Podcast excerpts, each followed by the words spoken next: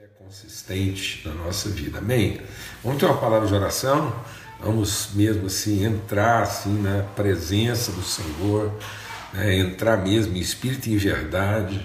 A gente se assenta aqui como mesa, então, como família, nós entramos na presença do Pai com perfeita ousadia, né? Com plena ousadia, com confiança, como a gente vai ver aqui. Por isso, com confiança, entremos, né, na presença do Pai. Amém? Vamos orar?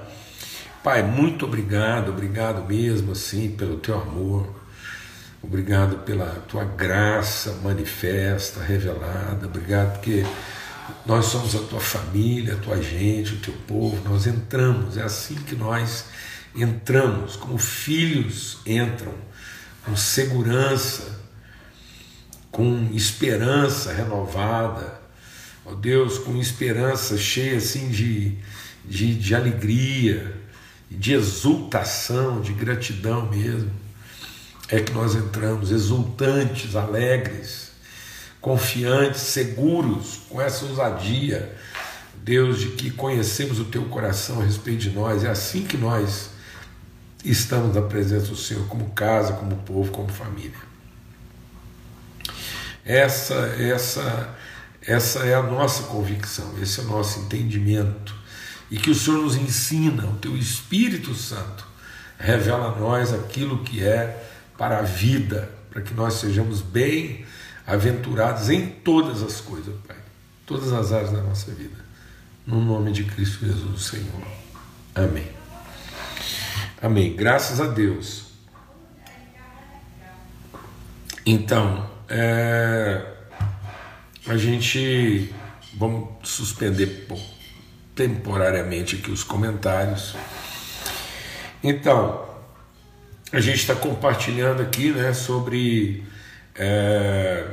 esse texto de Hebreus, que é muito forte assim, para o nosso entendimento. E a palavra de Deus diz, né, tendo Deus outrora falado, agora nos fala pelo seu Filho, né? Agora nos fala na figura do seu Filho Cristo. Então, e aí ele já imediatamente, quando ele fala aqui no capítulo 1, a gente está meditando, a gente vai ter que reforçar isso até hoje aqui no capítulo, a gente vai estar no capítulo 5 hoje, se eu não estou enganado, vou conferir aqui. É isso mesmo, no capítulo 5 a gente vai ver sobre isso, né? Que o escritor da carta aos Hebreus, ele de novo insiste para que a gente medite e avance e preste atenção nisso. E aí ele está dizendo, né, quando ele vai falar dessa questão da natureza da nossa vocação como filho, e quando ele diz, ele fala através do Filho, a quem ele constituiu o herdeiro de todas as coisas. Nós não somos herdeiros só das coisas futuras, não. Amado, vamos deixar o Espírito de Deus ministrar o nosso coração, assim. Quando ele está falando em herdeiro de todas as coisas, e ele é Senhor de todas as coisas, isso quer dizer que tudo é responsabilidade nossa.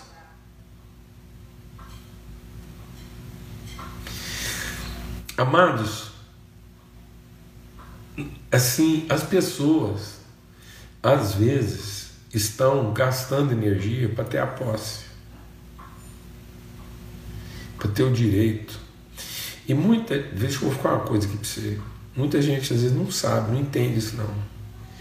Mas tem muita gente que acredita que ele tem a posse porque ele tem o direito. E, na verdade, nós, como filhos de Deus, temos a responsabilidade daquilo que ele tem a posse. Porque nós temos a responsabilidade dele e daquilo que ele tem a posse. Então, nem preocupe em ter a posse. Para aumentar não é um problema, porque, na verdade, a gente já tem a responsabilidade das pessoas que têm a posse e a responsabilidade daquilo que é a posse deles. Para ajudar eles assim, a funcionar. Nem preocupa.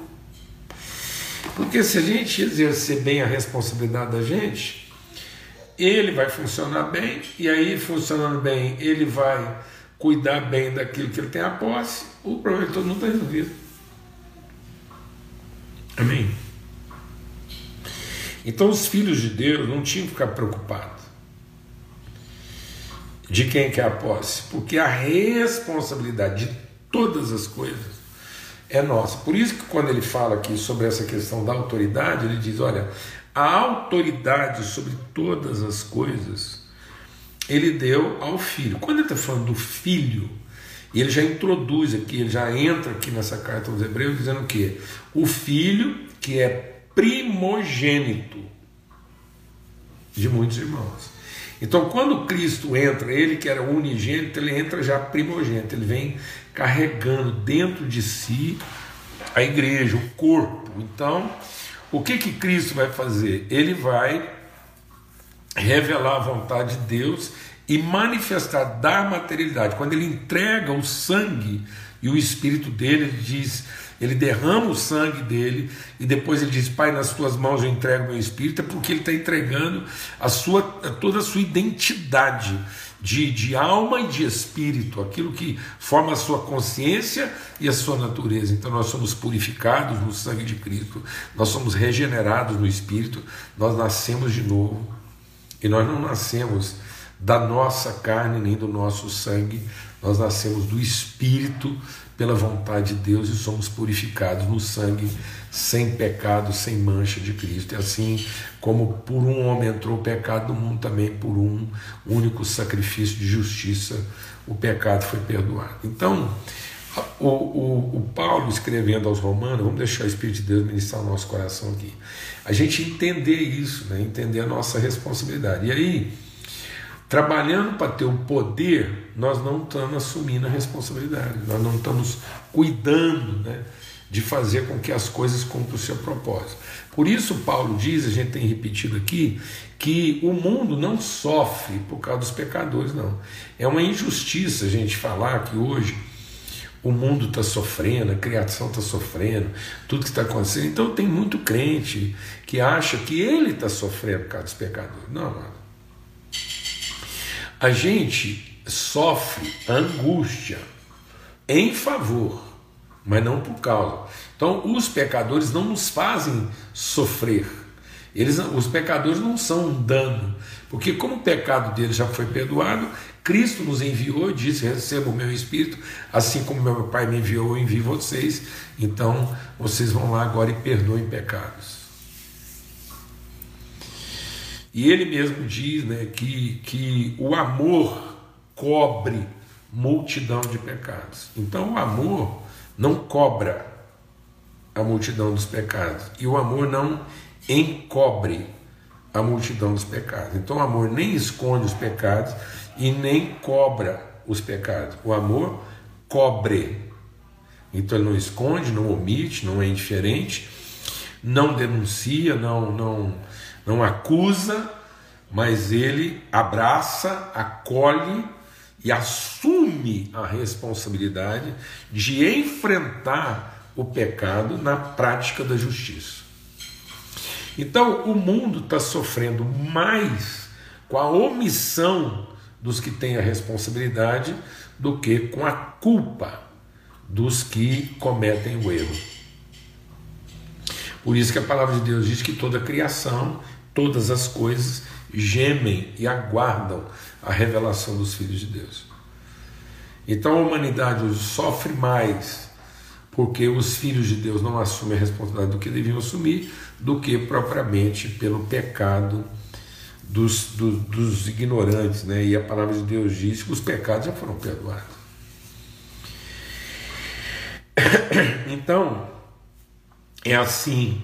E aí Deus então não nos deu um serviço para fazer. Nós não estamos aqui para ficar fazendo um serviço para depois...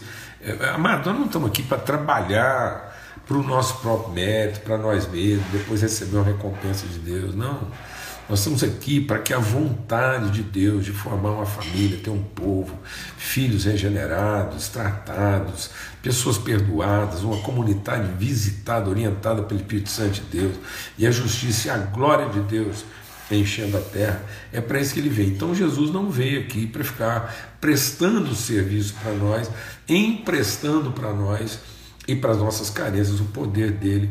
Jesus veio nos ensinar como é que um filho de Deus, orientado pelo Espírito Santo do Senhor, assume a responsabilidade do povo, das pessoas e das famílias.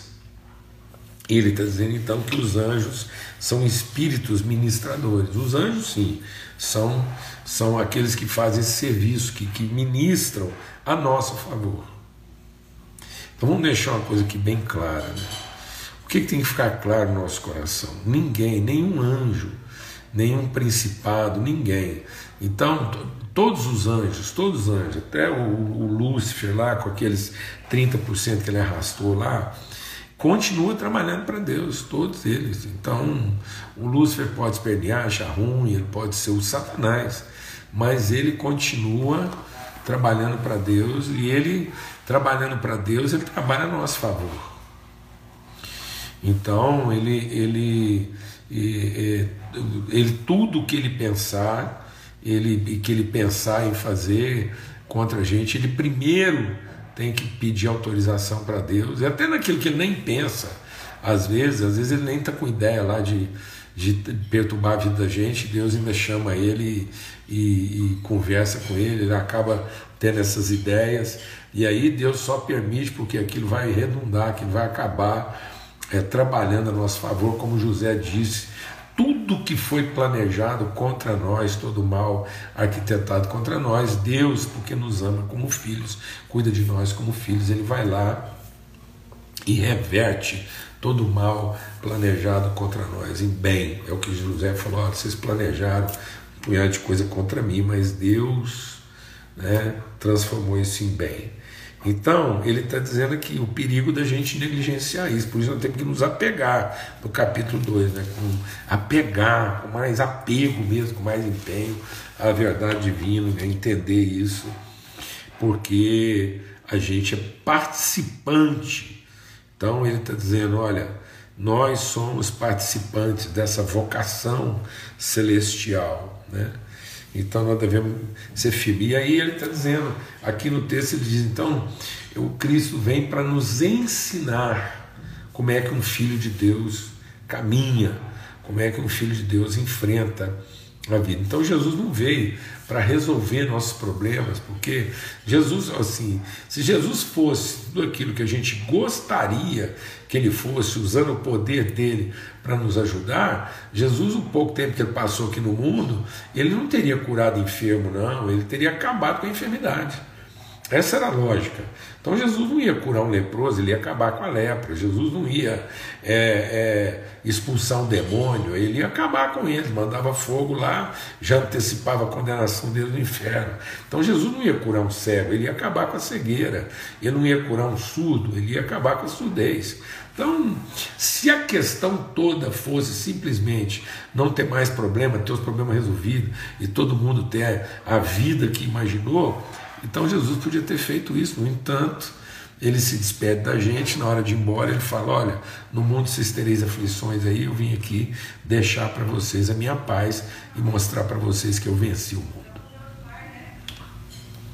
Venci o mundo, venci a morte, venci o medo, venci a iniquidade, perdoei os pecados de todo mundo e venci o direito, venci. Eu não vim aqui para fazer cumprir meus direitos de divindade, vim aqui para realmente revelar o compromisso do Pai com seus filhos, sua fidelidade, seu amor, e que nada disso pode nos separar. Amém? Então a gente está caminhando nesse sentido, compartilhando sobre isso, e aí a gente compartilhou ontem aqui no capítulo 4, né, sobre a questão de entrar no descanso de Deus. Esse entrar no descanso de Deus não é entrar no sentido assim da gente ter nossa vida poupada, né? Muitas pessoas acham, agora em Cristo Jesus, Jesus é meu Senhor, Ele é meu Salvador, e a gente pensa então que Ele vai nos poupar de tanta coisa, e que entrar no descanso é entrar na folga, né? É tirar folga, é ficar assim, enfim, entrar naquilo. Não, amados, entrar no descanso é poder trabalhar com a consciência segura, com a disposição certa de que no Senhor o nosso trabalho não é em vão, e nós não confiamos no nosso próprio braço, assim como não confiamos no braço de ninguém. Então a gente trabalha no Senhor, e os que esperam no Senhor renovam suas forças. Então é isso que é entrar no descanso de Deus. É trabalhar de forma inspirada, renovada, animada, encorajada, consolada, de modo que a esperança, a certeza, a firme convicção, a fé é a certeza, é a esperança, é a firme convicção daquilo que ainda não se vê, mas que com certeza a gente crê que nós vamos dar materialidade a isso. Então, não é a esperança de quem tem expectativa, é a esperança de quem tem a certeza, e tendo a certeza, a gente trabalha e está sempre animado, renovado, e a gente sempre trabalha com, como ele diz aqui, ó, eu até quero voltar no texto aqui, porque eu achei bom demais, com ousadia e exultação, com alegria. Então, o cristão tem que ser ousado e tem que ser animado. Então é uma ousadia, porque a gente tem a proatividade, e tem uma exultação, uma alegria, né, porque a gente não oscila, não vacila, não desanima, mas a gente é renovado, e a gente tem nossas forças renovadas no Senhor, porque é nele que nós esperamos, entramos nesse descanso, nós não olhamos para a aparência, nós cruzamos a linha do Jordão e possuímos, para manifestar a glória de Deus na terra. Então vamos deixar o Espírito de Deus ministrar o nosso coração aqui, para a gente meditar aqui hoje. Que ele está dizendo aqui no capítulo, então, no final do capítulo 4, no capítulo 5, ele diz assim, ó, tendo, pois, Jesus, o Filho de Deus, como grande sumo sacerdote, adentrado os céus, conservemos firme essa confissão, porque não temos um sacerdote que não possa se compadecer das nossas fraquezas, pelo contrário, ele foi tentado em todas elas, a nossa semelhança, sem pecado. Portanto, cheguemos no trono da graça com ousadia, com confiança. Então não é com expectativa. O que é entrar diante de Deus com confiança, com ousadia? É ter a firme convicção de que Deus não vai se preocupar em satisfazer, Ele não vai alimentar minhas carências, mas Ele vai me orientar. Eu entro com essa absoluta confiança diante do trono do quê? Da graça. Não é o trono do poder, é o trono da graça. O Senhor está sentado no trono da graça. Ele diz aqui, ó, ele foi tentado para se compadecer, então nós nos aproximamos do trono da graça. Amados, os anjos, quando vão falar com Deus, ele está sentado no trono do poder. Mas os filhos, quando vão falar com Deus, ele está sentado no trono da graça. Então, esse trono se transforma.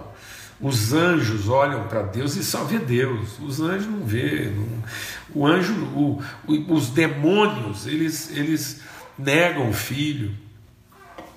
Os anjos reconhecem o Filho, mas não conhecem, eles não discernem. Aos anjos não foi dado, eles anelam, eles gostariam de entrar nessa dimensão, eles anelam, mas não pode. Mas nós entramos nessa dimensão da graça, nós somos conhecedores da graça. Por isso que Deus falou para Paulo, você está invocado, Paulo, buscar o meu poder. Deixa eu falar uma coisa para você, Paulo. O meu poder na sua vida se aperfeiçoa na sua fraqueza, Paulo.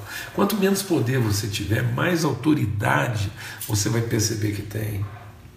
Se você começar a ter muito poder, você nem vai conhecer a autoridade que você tem, mas se você se libertar dessa demanda de poder, você vai entrar na dimensão da autoridade, porque você vai conhecer que eu converso com você a partir da minha graça, aquilo que é a minha natureza, meu amor é que permanece para sempre, ele que não muda, ele que te faz suportar, perseverar em todas as coisas.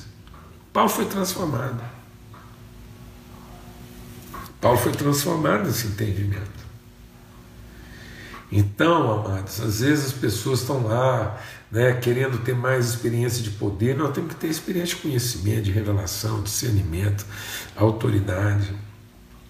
Jesus veio ao mundo e ele foi se esvaziando de poder, até que ele totalmente esvaziado de poder, ele revelou a glória. Ele falou assim, agora, Pai, glorifica o teu Filho. Então os anjos conhecem, manifestam, partilham o poder de Deus, mas só os filhos comungam a glória, amados. E Deus não nos chamou para encher a terra de poder. Deixa o Espírito de Deus ministrar o nosso coração. A terra já está cheia do poder de Deus. Onde tiver um passarinho, onde tiver uma minhoca, onde tiver uma ameba, onde tiver uma formiga, vai ter com a formiga, então, onde tiver uma formiga, onde tiver uma erva, onde tiver uma semente de mostarda quase invisível, onde tiver um micróbio, onde tiver uma águia voando, onde tiver um lírio, onde tiver qualquer coisa, um trovão, um relâmpago, um nascer do sol, uma lua maravilhosa, brilhante, onde tiver qualquer expressão de vida, de beleza, aí está o poder de Deus, a terra está cheia do seu poder. Mas Deus nos chamou para encher a terra com a sua glória, porque diz a terra não está cheia, porque só os filhos de Deus podem revelar a sua glória, e revelam a sua glória quando se esvaziam do poder para revelar o seu amor. Não estão preocupados em ter a posse, o direito, a garantia, o domínio, mas estão compromissados em revelar o amor. Entende a autoridade do amor, entende que é só o amor que nunca acaba, e manifestam isso em autoridade, porque é a natureza, esse amor que os identifica com o Pai. E aonde alguém vê um filho de Deus amando, aí vai ver o Pai e vai ter que se render a autoridade do amor de Deus. É isso que ele falou: vão lá e encham a terra com a minha glória. E a glória de Deus só pode ser revelada naqueles e através daqueles que têm o espírito da comunhão. Porque Jesus diz: Pai, o Senhor me deu a sua glória, e eu dei para eles a minha glória, para que eles sejam um, a fim de que o mundo creia. Então, amados, nós não adianta a gente ficar manifestando o poder. Isso não vai transformar a vida das pessoas, uma experiência com o poder de Deus. No mínimo, vai mitigar. Uma experiência com o poder de Deus vai mitigar a vida de alguém, vai resolver um problema aqui ou acolá, vai matar uma fome, vai, enfim, resolver uma enfermidade, mas é o conhecimento da glória de Deus manifestada pelos seus filhos, quando eles ofertam sua vida espontaneamente em favor dos seus irmãos, que vai transformá-los. Por isso Jesus, no momento da sua morte, ele disse: eu podia até pedir o seu poder e ser poupado disso, mas não foi para isso que eu vim. Então eu não quero o seu poder para ser poupado. Eu quero que o Senhor glorifique o teu filho, para que o teu filho glorifique a ti. E ele foi glorificado na medida em que, totalmente esvaziado, totalmente vulnerável, ele foi fiel ao compromisso de amar os seus irmãos até o fim. E é disso que ele é sumo sacerdote, para que a gente entre com confiança, com ousadia, para que você tenha ousadia de entrar diante do trono da graça. E aí ele diz assim, que esse sumo sacerdote cheio de autoridade, ele é cercado de fraquezas.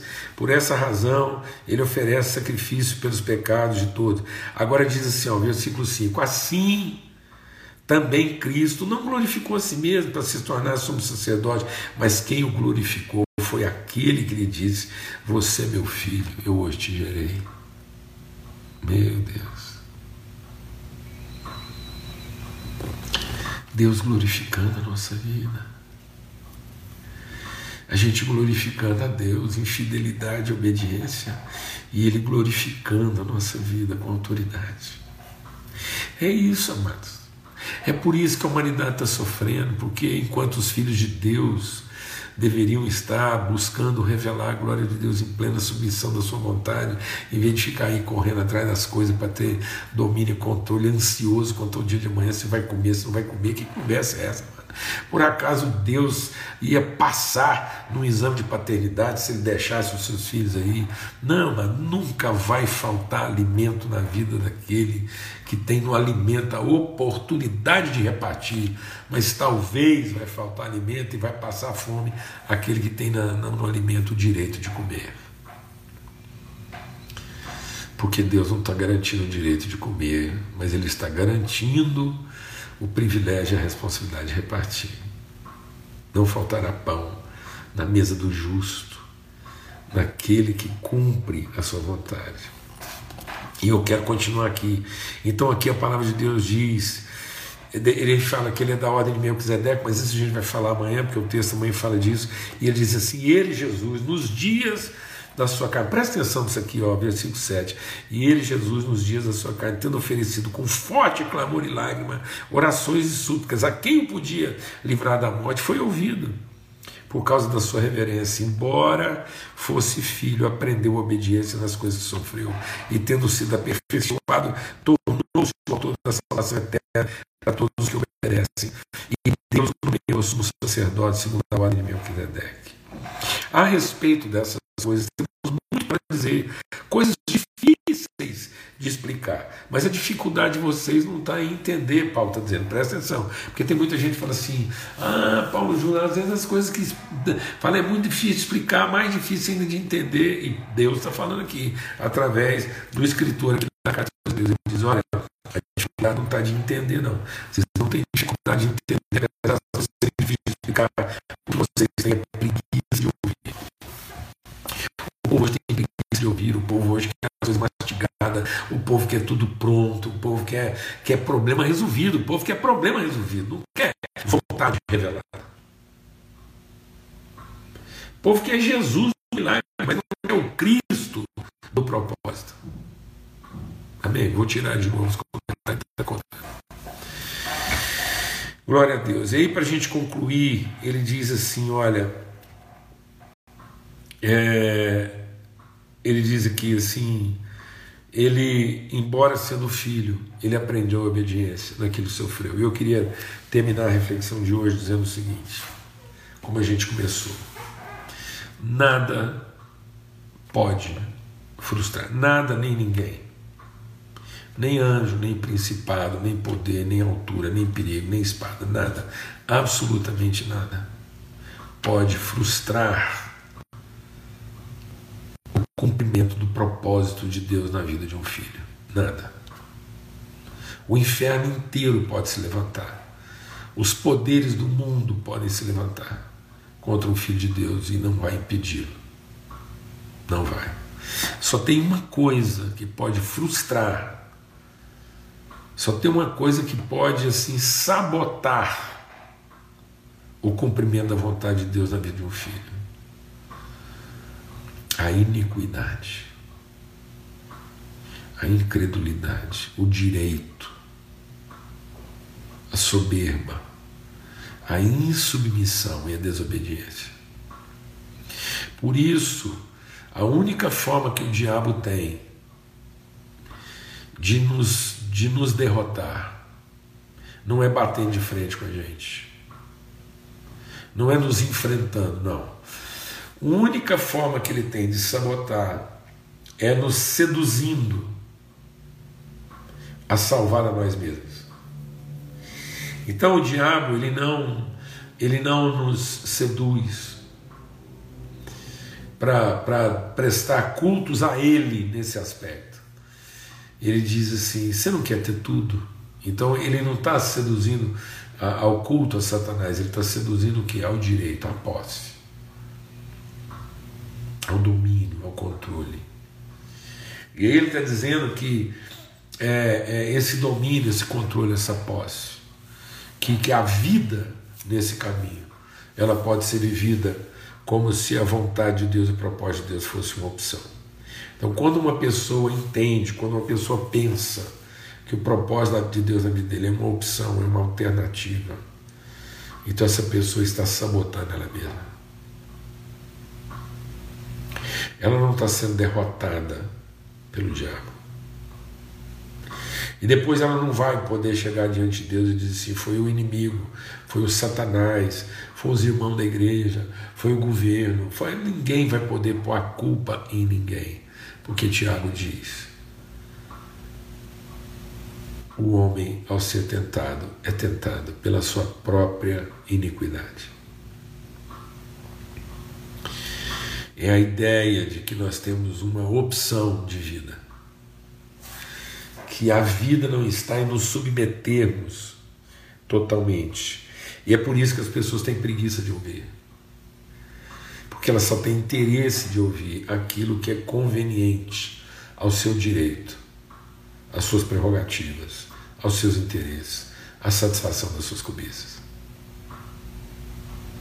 Então, às vezes, as pessoas As pessoas chegam para mim e falam assim: ah, Paulo Júnior, isso está difícil de entender. Eu falo: não está difícil de entender, não. Está difícil de aceitar. Amados, o reino de Deus até uma criança entende. As coisas de Deus não são difíceis de aceitar, de entender. Elas são difíceis de submeter, porque nós temos que confessar a nossa iniquidade. E não é o pecado que está fazendo o mundo esfriar, não é o pecado que está fazendo o amor esfriar no coração das pessoas, não é o pecado que está fazendo o mundo sofrer do jeito que está sofrendo, não. É a iniquidade.